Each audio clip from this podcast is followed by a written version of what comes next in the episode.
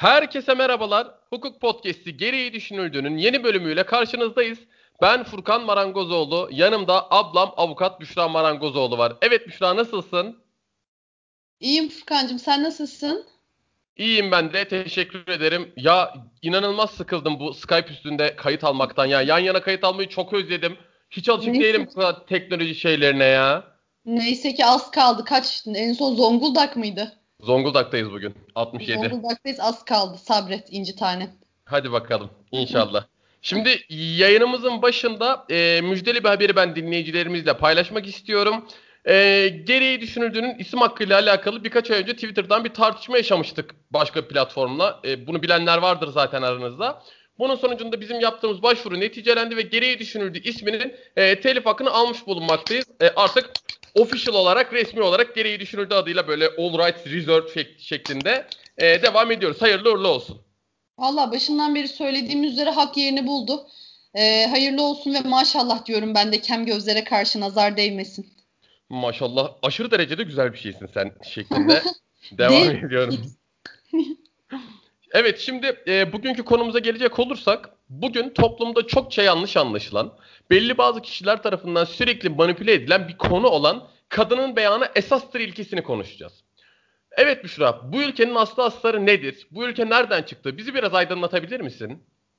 Tabii e, kadının beyanı esastır ilkesi aslında cinsel suçların ispatında delil ve tanık göstermenin zorluğu nedeniyle uygulama alanı bulan bir ilke. Diğer bölümlerimizde olduğu gibi e, dinleyicilerimize ceza kanunundan ya da başka bir kanundan bir madde vererek açıklayamayacağım bir ilke. Çünkü aslında tamamen toplumsal normların ve toplumsal ahlak yapısının etkisiyle başta cinsel suçlar olmak üzere suçun cezasız kalmaması için kullanılan vicdani bir kanaat aslında. Şimdi şöyle, kadının beyanı esastır ilkesinin hukukumuza girişi Yargıtay tarafından verilen kararlarla mümkün oldu. Yargıtay'ın verdiği bir kararda somut olayda delil olmamasına rağmen mağdurun böyle bir durumda yalan söyleyerek kendine de zarar verebileceğinden bahsedilmiş ve devamında da şu şekilde açıklanmış. Demiş ki, e, kadınların bu suçları toplumsal normlar nedeniyle ifşa etmelerinin zorluğuna dikkat çekilmiş. Bu suçlardan kasıt cinsel suçlar. Ee, bu ifşa sonucunda bu durumun kendi öz hayatlarına da zarar vereceği varsayımından hareket etmiş Yargıtay ve demiş ki kadının böyle bir şeyi göze alması hayatın olağan akışına uygun olmayacak. Dolayısıyla eğer kadın böyle bir suç isnadında bulunuyorsa birine yönelik bu doğrultuda kadının beyanını esas kabul etmemiz gerekiyor bizim demiş. Yargıtay'ın aldığı bu kararla e, benim rastlayabildiğim en eski 2004 yılında alınmış bir karar var ama daha eski kararlar da vardır muhtemelen. Bu alınan kararla birlikte kadının beyanı esas ilkesi e, hukuki bir temele oturmuş oluyor. Hukukumuza girmiş oluyor. Ama burada da mesela benim sana sormak istediğim bir husus var aklıma takılan.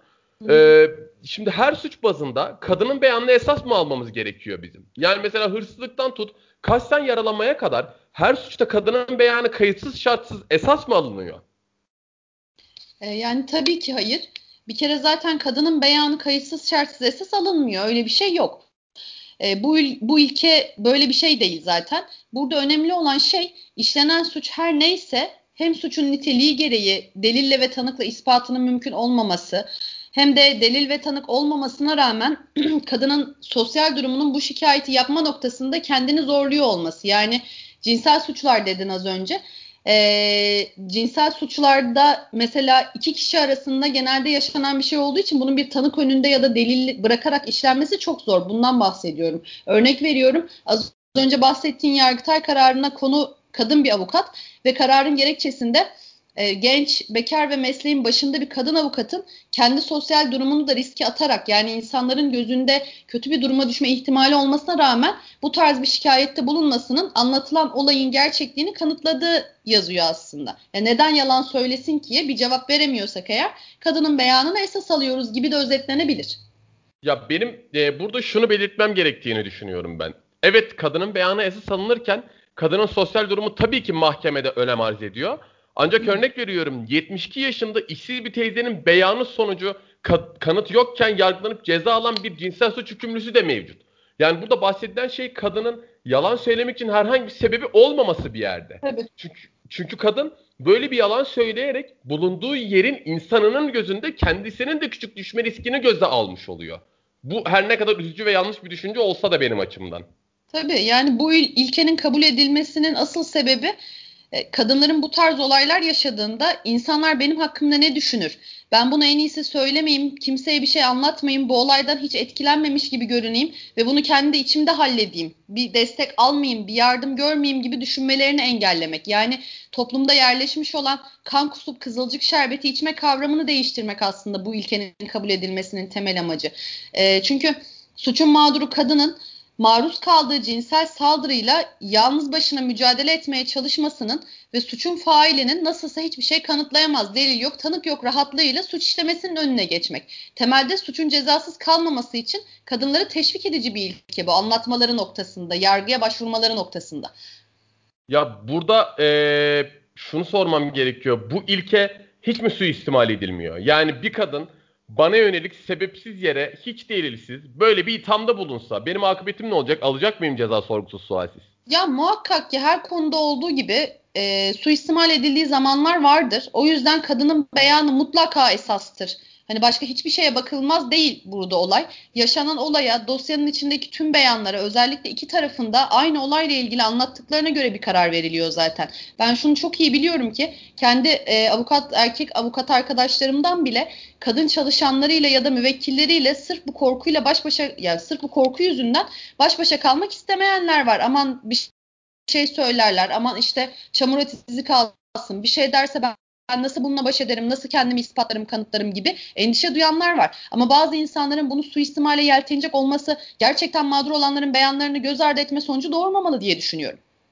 O zaman gerçekten mağdur olanların failleri ceza alsınlar diye gerçekten fail olmayanlar da ceza alabiliyor anladığım kadarıyla. Yani o suçu işlemeyenler de ceza alabiliyor anladığım kadarıyla.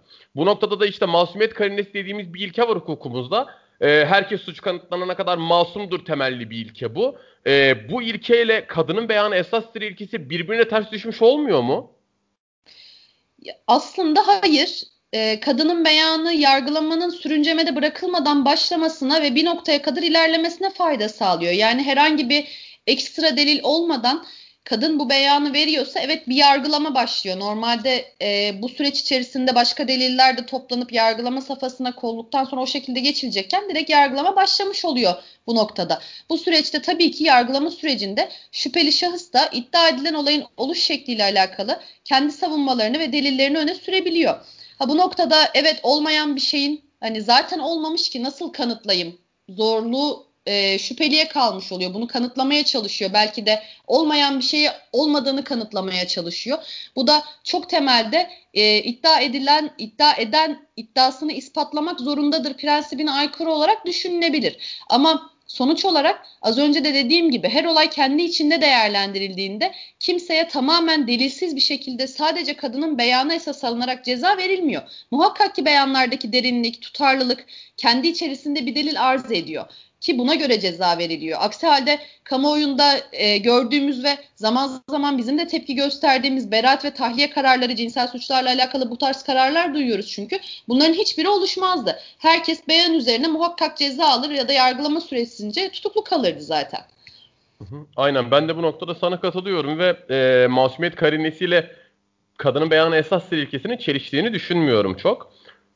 E, burada yani salt iftiradan oluşan olaylarda örnek vermem gerekirse bu ithama maruz kalan erkek orada olmadığını bile kanıtlayabilir durumda olabilir bence belli bazı delil türleriyle. Ha o ortamda bulunuyorsa ve o eylemi yapmamışsa da o zaman takdir tabii ki dosyada başkaca bir delil yoksa hakimlerimizin oluyor. Zaten bu ülkede yani kadının beyanı esastır ilkesi de e, çokça takdir kullanılıp inisiyatif almayı gerektiren bir ilke bence. Tabii tabii. Peki e, İstanbul Sözleşmesi'nin hukuka aykırı olarak iptal edilmesinin ardından artık kadının beyanı esas değil mi? Yani bu ya ülkede şimdi... değişiklik oldu mu ya da şimdiye kadar kadının beyanı İstanbul Sözleşmesi sayesinde geçerliydi ve artık bu sözleşmenin iptalini takiben bu uygulanmıyor mu? Şimdi şöyle söyleyeyim, şöyle bir giriş yapayım. Ee, bu düşünce tamamen potansiyel suçlu ve vandalizme meyilli profillerin güya aile yapısını bozduğu iddiasıyla İstanbul Sözleşmesi'ne karşı edindikleri tamamen asılsız çığırtkanlıklardan oluşuyor. Şimdi şunu söylemek istiyorum. Şey sordun sen bana. E, İstanbul Sözleşmesi'yle beraber mi geldi kadının beyanı esastır gibi bir soru sordun arada yanlış anlamadıysam. Zaten şundan bahsettim. Hani e, Yargıtay kararları benim bulabildiğim en eski 2004'te. Daha 2004'te İstanbul Sözleşmesi ortada yok. Yani böyle bir sözleşme oluşmamış, kimse tarafından imzalanmamış. Zaten hukukumuzda bizim kadının beyanı esas kabul ediliyordu bazı noktalarda. E, şöyle de devam etmek istiyorum. İstanbul Sözleşmesi'nde yürürlüğe girdikten sonra kadının beyanına ilişkin herhangi bir madde de somut olarak yer almıyor zaten. Kadının beyanı esas ilkesinin yer aldığı kanun bizim 6284 sayılı kadına karşı şiddetin önlenmesine dair kanunumuzun 8. maddesi. Orada da şunu belirtmem gerekiyor. Kadının beyanı hükme esas alınır demiyoruz zaten biz hiçbir şekilde. Orada diyor ki şiddet mağduru kadının şiddet uygulayıcısına karşı koruma tedbiri alabilmesi için beyan dışında beyan dışında başkaca bir delil aranmasın şeklinde düzenliyor. Bu da zaten gerekli bir husus. Çünkü koruma tedbirinin amacı anlık olarak kadına yönelen ve devamının gelmesi muhtemel şiddetin engellenmesini amaçlıyor. Bu yüzden başka delil aramak şiddet mağduru kadının zarar görmesine sebep olabilir bu durumda. Kaldı ki bu uzaklaştırma kararını hiç konduramıyorsanız eğer kendinize size tebliğ edilen karardaki itiraz yollarını takip edebilirsiniz. Yani e, İstanbul Sözleşmesi'ne ya da kadının beyanı esastır işte Allah kahretsin böyle şey olamaz şeklinde e, bu tarz karalamalara gerek yok yani bunu hiç konduramadıysanız. Ya bu konuyla alakalı şiddeti meşrulaştırmaya çalışmanın da bir anlamı yok. Aynı şekilde bu konuyla alakalı bir şey eklemek istiyorum ben. 2015 yılında kurulan ve Boşanma Komisyonu adıyla bilinen e, bir meclis komisyonumuz vardı ve bu konuyla ilgili bu aile içi olaylarla, durumlarla ilgili işte boşanmaların boşanma sürecini nasıl yönetebiliriz, aileleri nasıl boşanmaktan vazgeçirip o süreci sağlıklı hale getirebiliriz, geri kazanabiliriz noktası hazırlamışlardı. E, bu raporda da 6284 sayılı kanun kapsamında verilecek olan uzaklaştırma kararı ile alakalı delil olmaması durumunda 15 günden fazla koruma kararı verilmemesi yönünde görüş bildirmişlerdi bunun doğru olacağı yönünde görüş bildirmişlerdi. Bence bu şekilde bir uygulama zaten şiddet tehlikesiyle karşı karşıya olan kadının 15 günde bir kararı yenilemek için uğraşması ve hatta daha uzun süreli kararlar alabilmek için delil toplayabilmek amacıyla hayatını riske atması anlamına gelir. Zaten bir de burada şöyle bir sıkıntı doğacaktır. Şimdi e, koruma kararı yenilemek için benim zaten bazı e, belli anlık ve e, muhtemel tehlike altında olmam gerekiyor aslında. Ve 15 gün 15 gün verilen kararları ben bir delil olmaksızın maksimum 2 ya da 3 kere yenileyebilirim. Bundan sonrası zaten bir buçuk aylık gibi bir süre sonunda benim artık korumasızlıkla karşı karşıya kalmam ve e, zaten büyük ihtimalle bana şiddet uygulayacak insanın kendi delilini e, beni öldürmek, bana zarar vermek şekilde elime vermiş olması anlamına gelecektir. Ben bunu çok doğru bulmuyorum zaten bu anlamda. O dönemde zaten tepki çekmişti. Aynen öyle. Ben de bu noktada sana katılıyorum. Çünkü e, bu koruma tedbiri kararları zaten çok hassas kararlar. Yani bunlar çok gerçekten e, kadının korunması anlamında çok önem arz eden kararlar bence.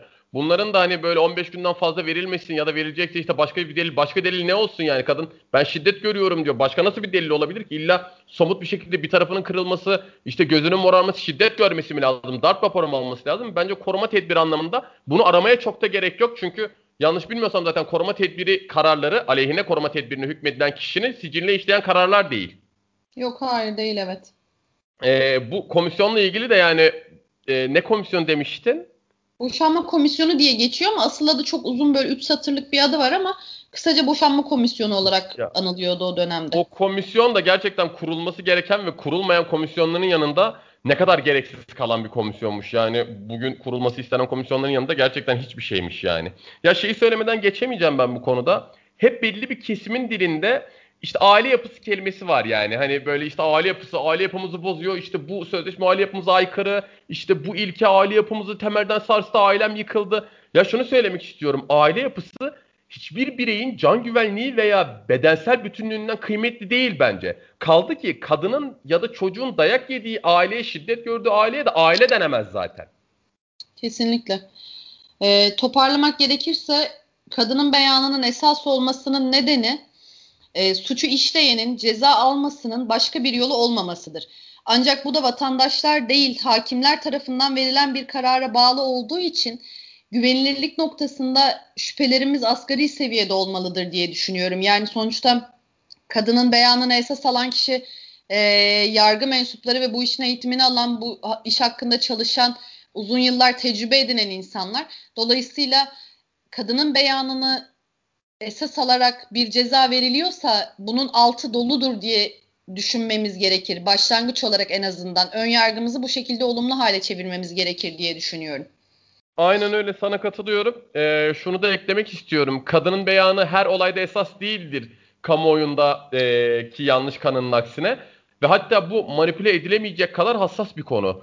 Doğası gereği cinsel suçlarda kadının sosyal durumu ve somut olayın özellikleri göz önüne alınarak uygulanan bir ilke bu. Bunun dışında kadınlarla alakalı uygulamalarını bulduğu tek yer zaten koruma tedbiri kararları. Yani sosyal medyada eski eşim iftira attı 10 yıl hapis yattım. Yok kadının beyanı esas ilkesi yüzünden yuvam yıkıldı. Çığırtkanlıklarına bence kulak asmamamız gerekiyor. Her gördüğümüzde gerçek sanmamamız gerekiyor. Zaten aile dediğimiz kavram içinde şiddetin hiçbir türünü, ya aile dediğimiz kavram içinde şiddetin hiçbir türünü barındırmaz ama sevginin her türünü barındırır. 8 Mart Dünya Kadınlar Günü falan diye. 15 Mayıs aile. Romantik serseri. Şu an kulaklardan güller fışkırdı dinleyicilerimize. Böyle şey gibi DiCaprio'nun böyle kalp attığı bir gifi oluyor ya. Herkese kalp atıyor böyle. Öyle gül atıyorum dinleyicilerime şu an. Bak burada çok şey yapmadan şöyle bir şey de söyleyeceğim. Şu kadının beyanı zaten her olayda mutlaka esas alınmıyor. Bu daha çok cinsel suçlar açısından esas alınan bir şey. Mesela e, başıma seneler önce avukatlığımın ilk yıllarında gelen bir olayda bir avukat tarafından adliye içerisinde ve o zamanlar adliyenin her yerinde kamera yoktu. Benim olayımdan sonra konumdu zaten diye düşünüyorum. Sene 92 falan herhalde. Yakındı. Hayır yoktu. Her katta kamera yoktu. Sadece girişlerde kamera vardı. Katlarda kamera yoktu ama. Yani bir avukat tarafından dar, şiddete maruz kaldım. E, darp edildim diyemem e, merdivenlerden itildim. Yani tartaklandım. Sonra beni merdivenlerden itti. Ben o hızla savcılar gittim şikayetçi oldum. Ama e, darp raporu almaya yeter bir izim yoktu. Vücudumda öyle bir iz yoktu. Dolayısıyla darp raporu almadım. Ve darp raporum olmadığı için benim beyanımın aksine karşı taraf beraat etti. Yani bu noktada da hani her konuda da her olayda da mutlaka kadının beyanı esas alınmıyor aslında. Ya kardeşim maşallah senin de başına gelmeyen kalmamış. Her olayda bir örnekle Bergen olabilir misin sen acaba yani? Kötü kullarını sen affetsen ben affetmem. Evet. Elif aldığımızın yayının hemen akabinde o zaman bir tane bir şimdi yayının sonlarına doğru gelirken e, bahsetmek istediğimiz birkaç husus var size. E, şimdi ben onları not etmiştim tek tek e, notlarımı açmaya çalışıyorum çünkü bir kayma yaşadım burada. Evet, e, şimdi şöyle geçtiğimiz hafta içinde Ankara Eğitim Araştırma Hastanesi'nde Doktor Ertan İskender'in hastası tarafından bıçaklanması olayı yaşandı. Yani hastanelere insanlar nasıl silah olarak kullanabilecekleri aletlerle giriliyor, girebiliyor ben bunu anlayamıyorum ya. İnsanlara şifa veren en kutsal mesleklerden olan doktorlara karşı her hafta duyduğumuz bu olayların artık haber değeri bile taşımamasından ben hicap duyuyorum ya acı duyuyorum yani. Ya gerçekten artık yeter herkese şiddet, doktora şiddet, avukata şiddet. Yani hiçbir şeyin hatırı yoksa bu doktorların pandemi döneminde aralıksız çalıştılar. Kaç doktor pandemi dolayısıyla hayatını kaybetti. Bir de kendi hastasıymış. Yani sen seni tedavi eden bir insana nasıl saldırabilirsin? Onu da geçtim hadi psikolojik sorunları var demişler bir ton bir şey yazmışlar da bu sırada hastaneye bıçakla girilirken acaba bu hastanenin güvenlik görevlileri ne işe yarıyorlar? Bu hastanelere girerken geçtiğimiz kapılar ne işe yarıyor? Bıçağı da görmeyeceklerse ya da ayırt etmeyeceklerse ben anlamıyorum gerçekten artık. Ya her yere girerken 8-10 tane X-ray'den geçiyorum ya kemerime kadar çıkartıyorlar cebimdeki bozuk paraya kadar çıkartıyorlar hastaneye girerken de yapsana aynısını. Çok zor ya bir şey değil ki yani bu. girerken bile çantalarımızı bırakıyoruz da geçiyoruz. Hastaneye girerken bıçakla elini kolunu sallaya sallaya girdi yetmezmiş gibi bir de doktoru bıçaklamış. Gerçekten yani ben artık ya yani şiddetin her türlüsüne karşı olduğumuzu binlerce kez zaten yayınlarımızda belirttik ama ya artık gerçekten hani doktorlara karşı bu şiddet hani çok artmaya başladı. Zaten çok fazla daha da artmaya başladı. Artık bunun son bulmasını temenni ediyorum. Ben hocamıza da buradan geçmiş olsun dileklerimizi iletiyoruz. Evet. Yani şiddetin her türlüsüne karşıyız demişken bu arada Aile Bakanımız Derya Yan'ın pandemi döneminde yaşanan kadına şiddet olaylarındaki artışın tolere edilebilir seviyede olduğu açıklaması geldi.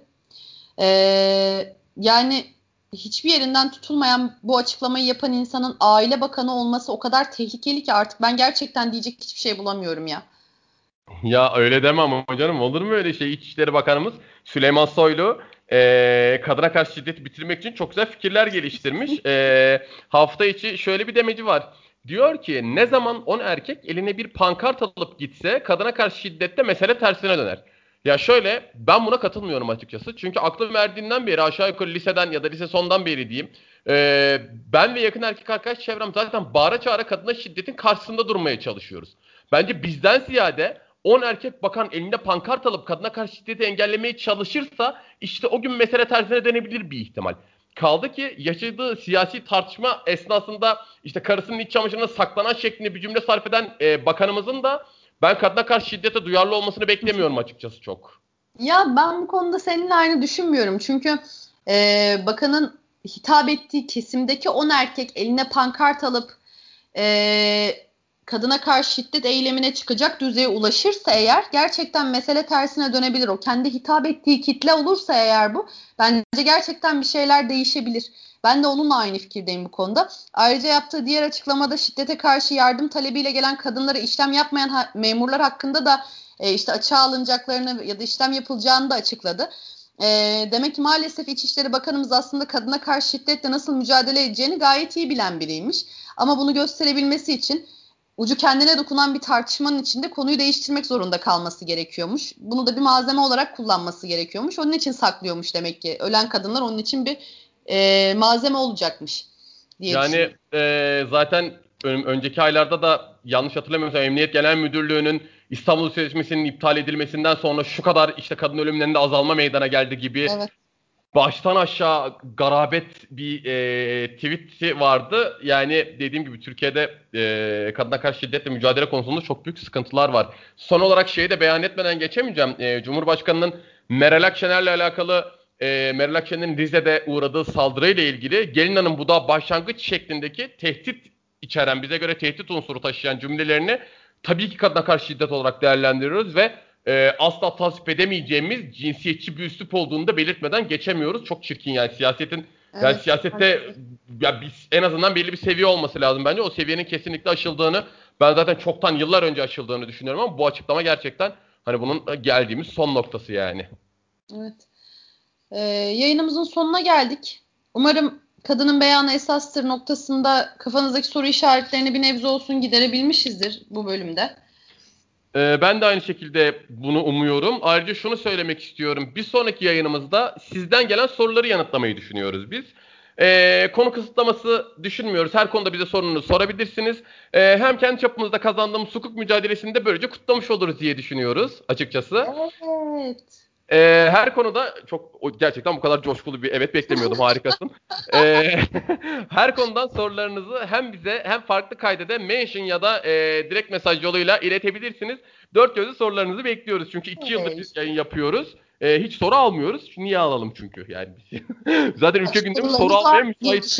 İnşallah biraz sorunuz vardır bize soracak. Bir de ülke gündemi evet. zaten soru almaya çok da müsait değil açıkçası. Evet. O zaman yayını kapatmadan önce ee, öncelikle bizi ilgiyle takip eden Başar abiye yani Profesör Doktor Sayın Başar Bilgiç'e. Ee, ayrıca bu yola çıktığımızdan beri bizi dinleyip destek olan ve program süresini 43 saate çıkartmamızı isteyen e, Diskalifiyesiz Podcast'inin sahibi ve dizi sektörünün efendisi Mehmet Dinler'e, Nam Diğer Kumpir Bey'e selamlarımızı iletiyoruz. Çok teşekkür ederiz bizi dinlediğiniz için. Bizi dinlediğiniz için çok teşekkür ederiz. Sorularınızı göndermeyi unutmayın. Bir dahaki yayın kutlama yayını bunu da unutmayın. Balonlarınızı alıp gelin. Herkesi bekliyoruz. ee, ben de çok teşekkür ederim bizi dinlediğiniz için. Herkese mutlu ve yasaksız bir yaz mevsimi diliyorum. Hoşçakalın. Ay evet umarım bu e, yasaklarla birlikte yaptığımız son yayın olur. Bundan sonra yasaksız ve özgür oluruz. Hoşçakalın. Hoşçakalın.